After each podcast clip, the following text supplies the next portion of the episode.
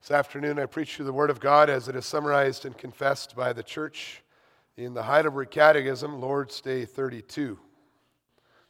And we'll read that together. It's the first question and answer of the third part of the Catechism, dealing with our thankfulness. So we've already considered our sins and misery. The first part, our deliverance, in the second part, and now the focus is on our thankfulness, and that's the section of the Catechism, our confession, we also look at good works, or obedience to the commandments. Here the church confesses since we have been delivered from our misery by grace alone through Christ, without any merit of our own, why must we yet do good works? Because Christ, having redeemed us by his blood, also renews us by his Holy Spirit to be his image, so that with our whole life we may show ourselves thankful to God for his benefits and he may be praised by us.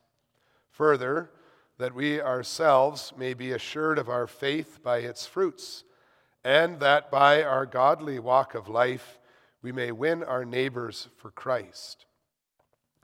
Can those be saved who do not turn to God from their ungrateful and impenitent walk of life? By no means. Scripture says that no unchaste person, idolater, adulterer, thief, greedy person, drunkard, slanderer, robber, or the like shall inherit the kingdom of God.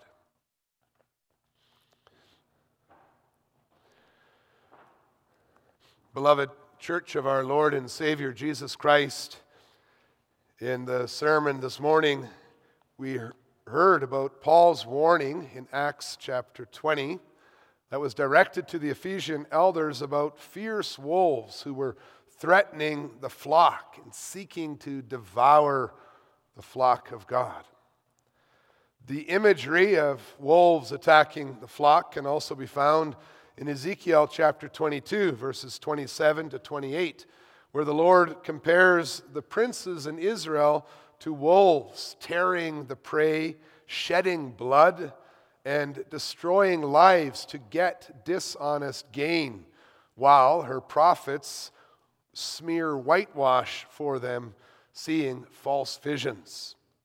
This language comes back now in our Lord's teaching when he warns about false prophets who come to you in sheep's clothing, but inwardly are ravenous or hungry or, or wolves that are des- desiring to, to devour. Such false prophets are a danger because they pretend, pretend to be one thing on the outside, but they are in fact wolves because they really only care about themselves.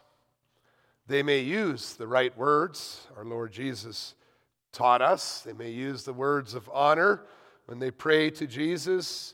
You can see that in verse 21, saying, Lord, Lord. And so making it appear that they think he is their master. They may have preached in the name of the Lord Jesus, attaching the authoritative, thus says the Lord, to their prophecies. They may even have used the name of Jesus to cast out demons and do many mighty works, giving a display of divine power, just like the true sheep of Jesus' flock. They may build houses, just like Jesus' sheep build houses. But in spite of all this activity and all their claims, the Lord Jesus' warning is clear they are not his sheep.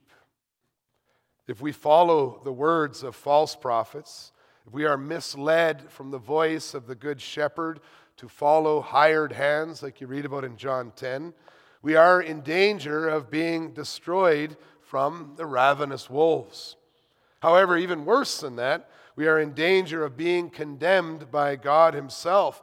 Just those verses we read in chapter 7 describe the destruction, the end of those who turn away from Him.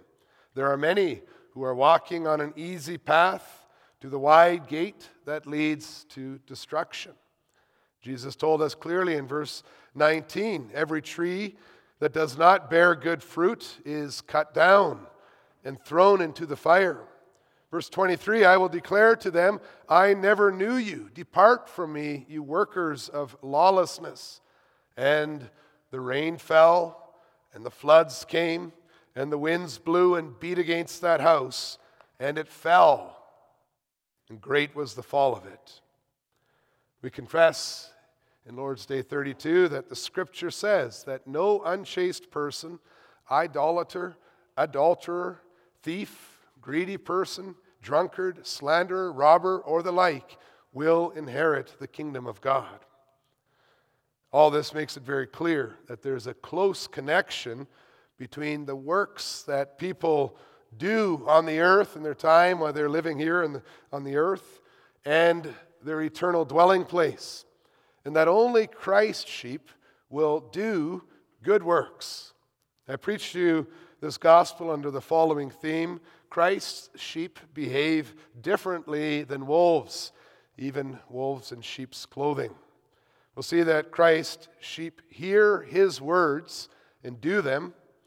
They show themselves thankful to God and they are attractive to their neighbors. When our Lord Jesus made his judgment against the wolves and some in sheep's clothing, he didn't focus on the claims that they were making. He didn't focus on their displays of power, but he looked at whether or not they did the will of his Father in heaven. Jesus tells us that the difference between the sheep who love him and the wolves who don't love him is how they react to his words. And you can see that by comparing verse 24 of chapter 7 to verse 26. Both hear the words, but they react differently. Now, these words of mine that our Lord Jesus speaks about, we can go back to the rest of this Sermon on the Mount and see that they include a call to holiness and obedience to God's will but also the promise that he, he gives that Jesus came to fulfill the law and the prophets. That's in chapter 5, verses 17 and following. He came to fulfill the law and the prophets so that we might be citizens of the kingdom of heaven. Those are also words of our Lord Jesus that we are to pay attention to.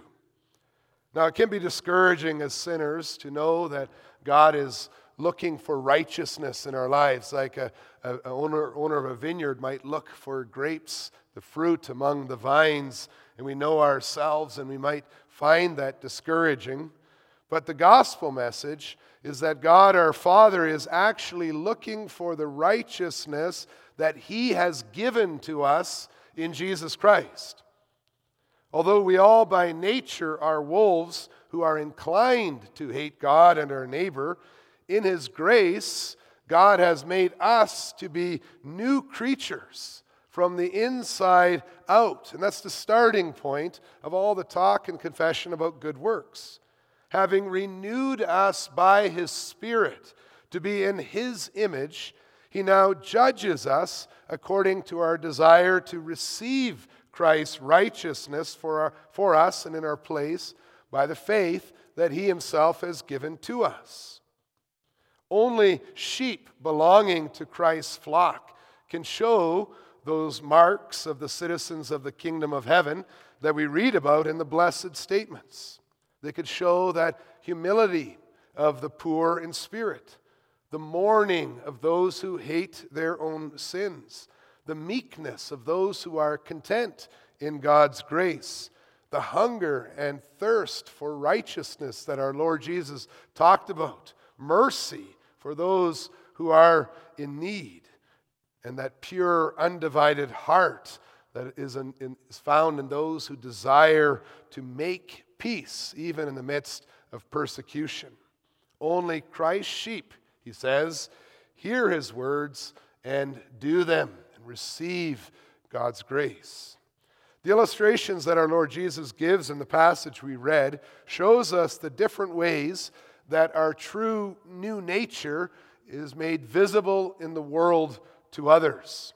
In the same way that a sheep is a different animal than a wolf and will necessarily behave differently, so also Christians are new creatures and will necessarily behave differently than people who do not love the Lord.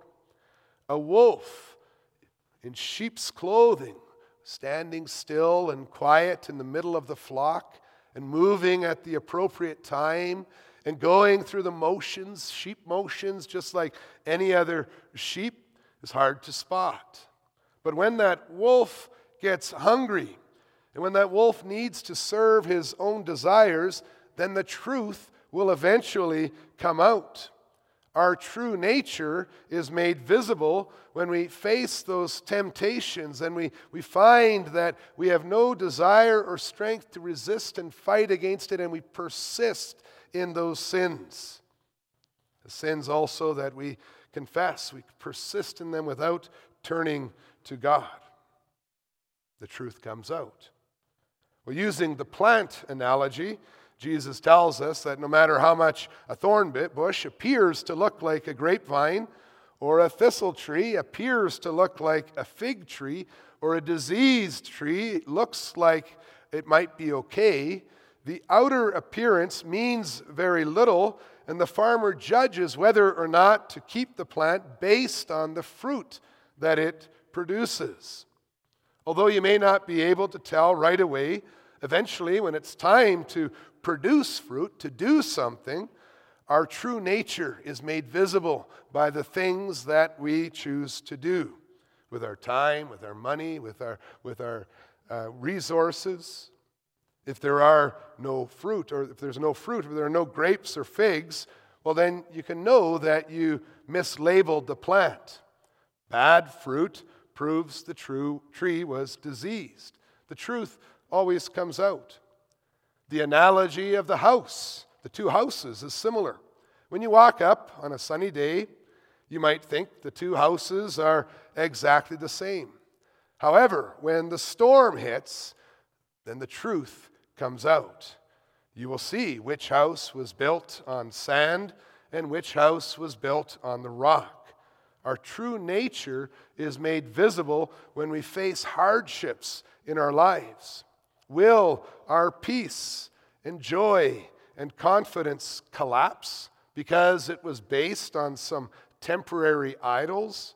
Or will they weather the storm because God Himself is the source of faith, the rock of truth in our lives?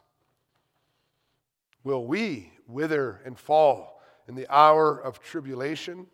Or will we continue to produce the fruit of thankfulness that is a necessary consequence of the Spirit's renewing work in our hearts. Christ's sheep, we see, do everything in thanksgiving to God. Romans 12, verse 2. In Romans 12, verse 2, the Holy Spirit urges us, and the text is well known, not to be conformed to the world, but to be transformed by the renewal of your mind that by testing you may discern what is the will of God, what is good and acceptable and perfect. Colossians 3 reminds us that we have died and our life is hidden in uh, with Christ in God. For in him, Colossians 3 verse 10, we have put on the new self, which is being renewed in knowledge after the image of its creator.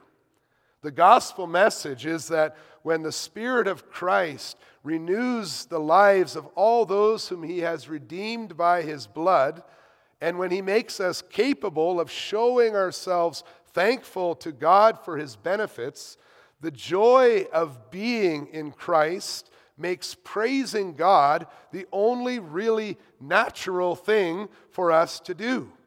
When God works in our hearts, He gives us the desires of Adam and Eve in paradise, who didn't need to earn anything by doing good works, since they had it already, but they simply did good works because it was a part of living in fellowship and peace with God.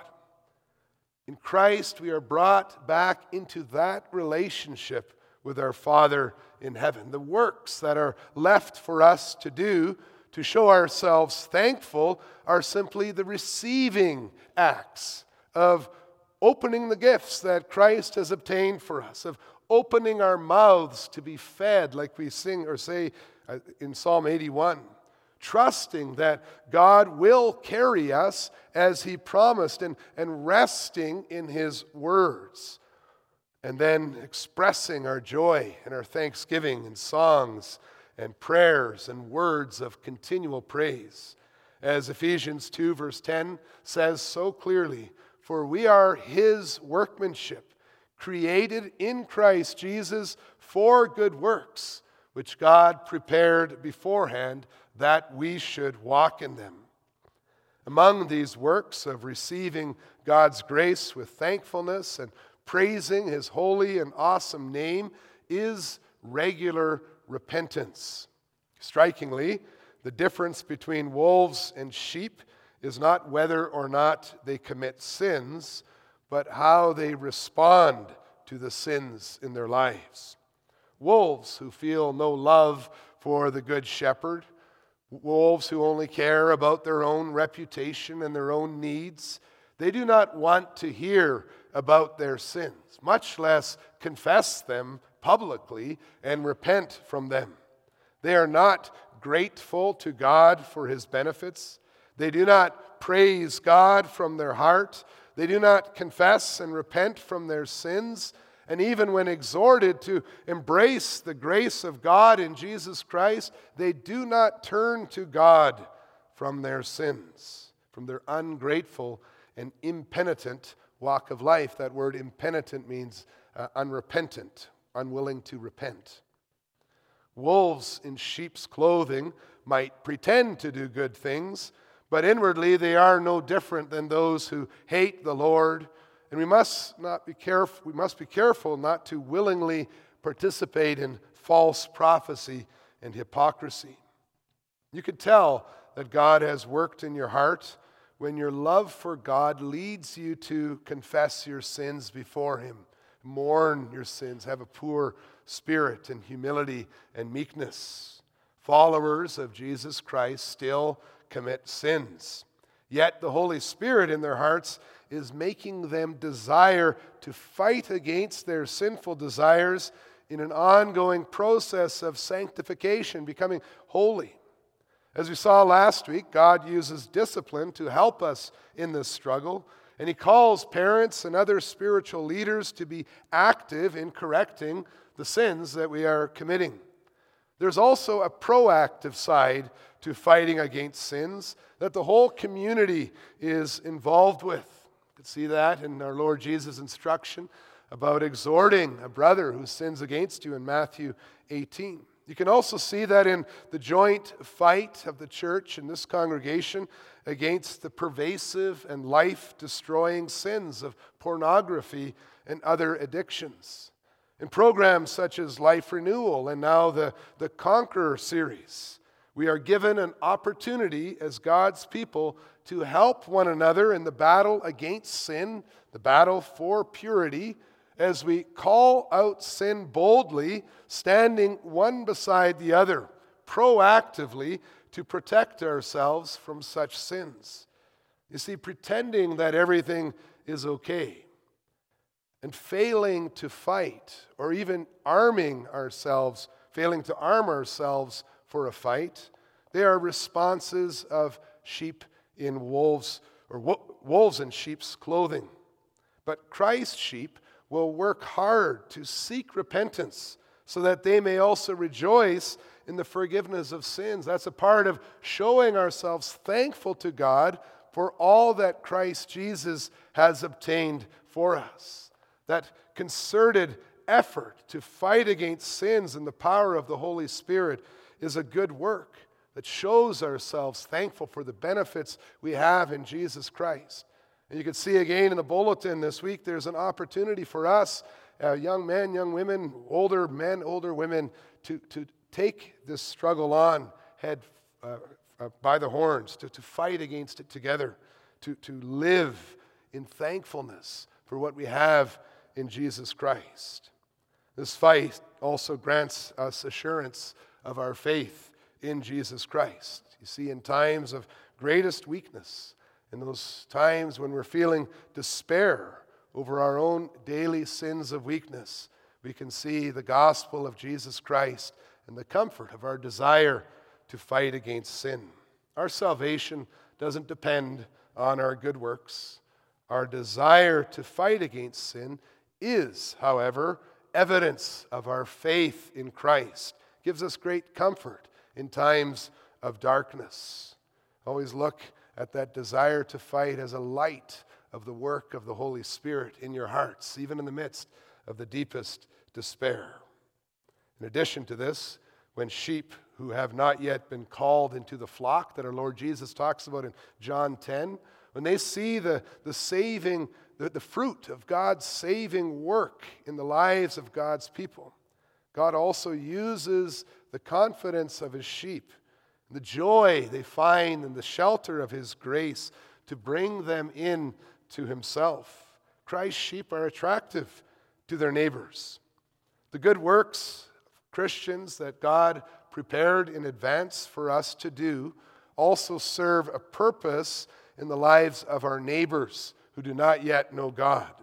The good news is that your faith in God and your transformed lives and your open fight against sin as we help one another in this fight, they will be a blessing to your neighbors. They may even be used to, by God to bring your neighbor to Jesus Christ.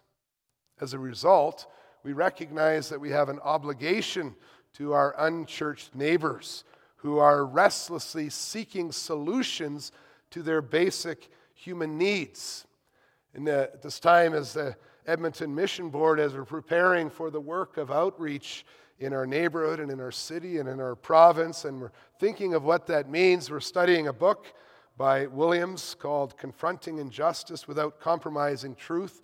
And that book highlights three common basic human needs that, that everybody in their lives faces. And those needs are community, identity, and a sense of purpose.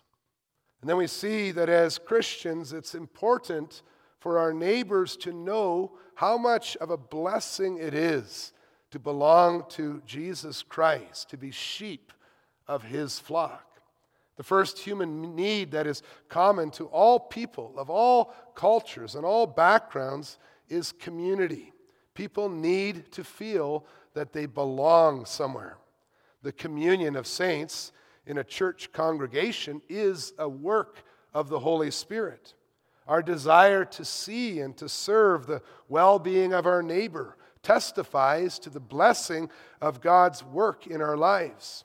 And as a congregation, we do fairly well at caring for one another. We happily work together to ensure that we have a place of worship. Our children are ed- educated in the truth of the gospel, and the practical needs of those in distress are taken care of. We're also fairly good at reaching out to others with financial gifts, supporting mission, defending the vulnerable in our society, and reaching out to our neighbors in the same street as us in love.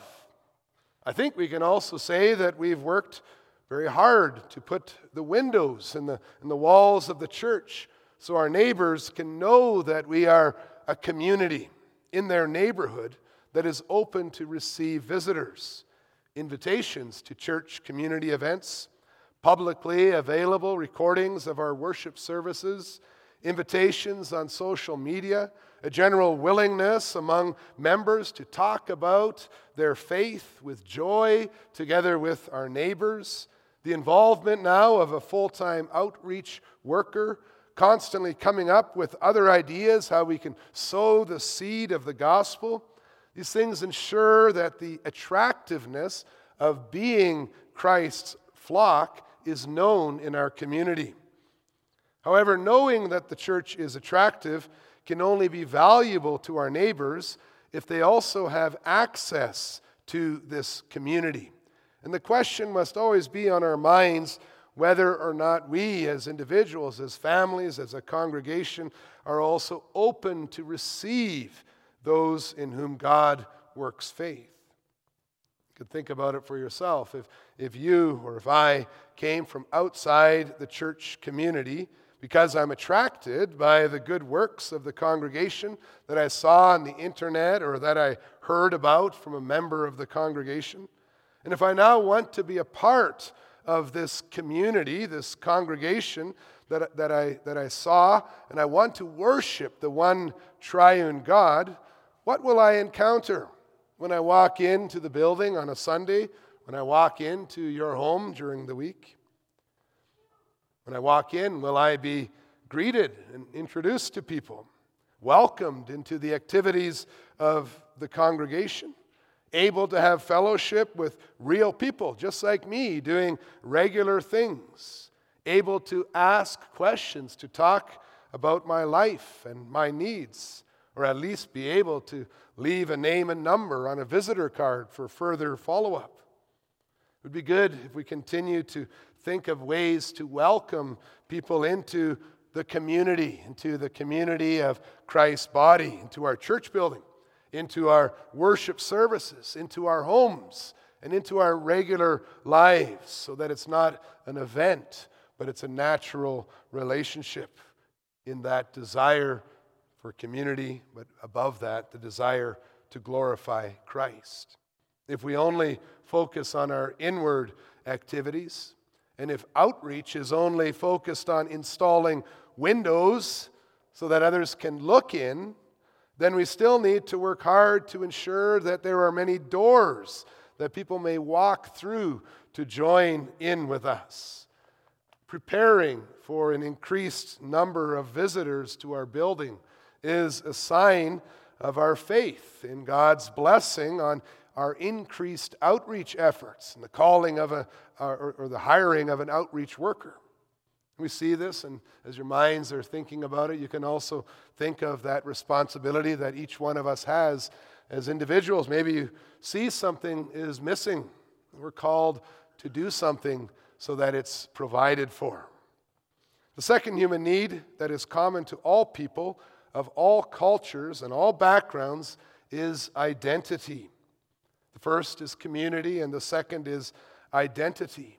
And although there are a lot of questions and a lot of criticisms concerning the Christian teaching that we are male and female, created in the image of God, renewed by the Spirit of Christ to be prophets, priests, and kings who are citizens of an eternal kingdom, many in the world long for the certainty about who we are that the Bible gives to us as God's people, to be valued and loved so much by the Creator of heaven and earth, who sent His Son to save sinners, of, of whom we know ourselves to also be.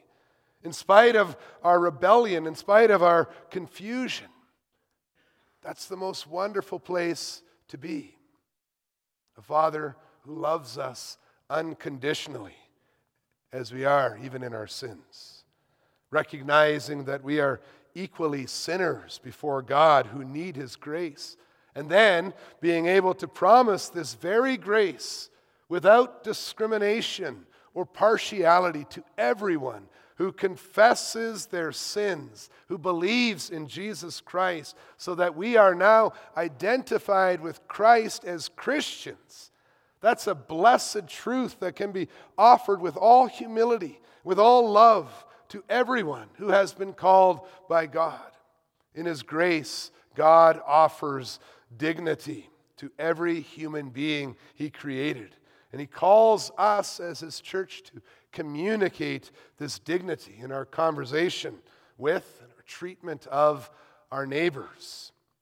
The third human need that is common to all people is a sense of purpose the divine call to glorify the God, the creator of heaven and earth, to walk with Him as, as a calling, to walk with Him in peace and fellowship today and forevermore, is the exact sense of purpose that many people are longing for. To have purpose when you do your work, to see marriage as a blessing that also has a greater goal for the glory of God, not just for what you can get out of it. To know that you have a calling And God made you for a purpose. That's a most attractive prospect, prospect. It's a, it's a blessing we have that many of us may not even realize. Having instructions from God Himself, written by His own finger, about how to live well in the world that He made, along with warnings about things that are harmful. That's also a blessing. The commandments you shall not kill or steal or tell lies or commit adultery. All these are commands that also point us to a better way of living. They give purpose. In fellowship with God, there is joy. The world needs to hear this. They need the light of God's word. Those who live in darkness will be blessed by God's light. You can think about the passages that speak uh, like this Matthew 5, verses 14 to 16. Jesus says to God's people, You are the light of the world. A city set on a hill cannot be hidden, nor do people light a lamp and put it under a basket, but on a stand, and it gives light to all in the house. In the same way, let your light shine before others. Let, let the light that God has worked in your hearts and in your lives, the, the change He's given to you, let that shine before others so that they may see your good works, your joy, your thankfulness, your repentance, your humility, and your love, and give glory to your Father who is in heaven. 1 Peter 2, verse 11 and 12. Beloved, I urge you as sojourners and exiles, to abstain from the passions of the flesh which wage war against your soul. And then Peter continues keep your conduct among the Gentiles honorable, so that when they speak against you as evildoers, they may see your good works and glorify God on the day of the visit, uh, of visitation. You see that God has given us those human needs that have been identified by sociologists, community, identity, and sense of purpose.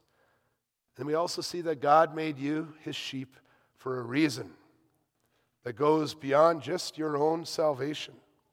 He made you sheep who depend on Christ, who receive his mercy, who praise God every day by your thankfulness, so that he might delight in you he might delight in our fellowship, and his name might be lifted up and glorified by your lives.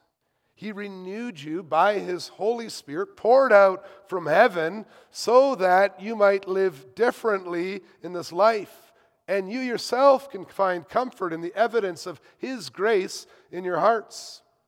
And he uses us, he uses you as a community, a family of faith, identifying you as his own people and calling you to live before him in all holiness, so that those who do not yet know him may come to the light of life in Christ. Well, may God help us to be steadfast in our countercultural faith, to open our hearts and our homes to people we don't even know very well yet and to join with all God's sheep in praising Him today and then for all eternity. Amen.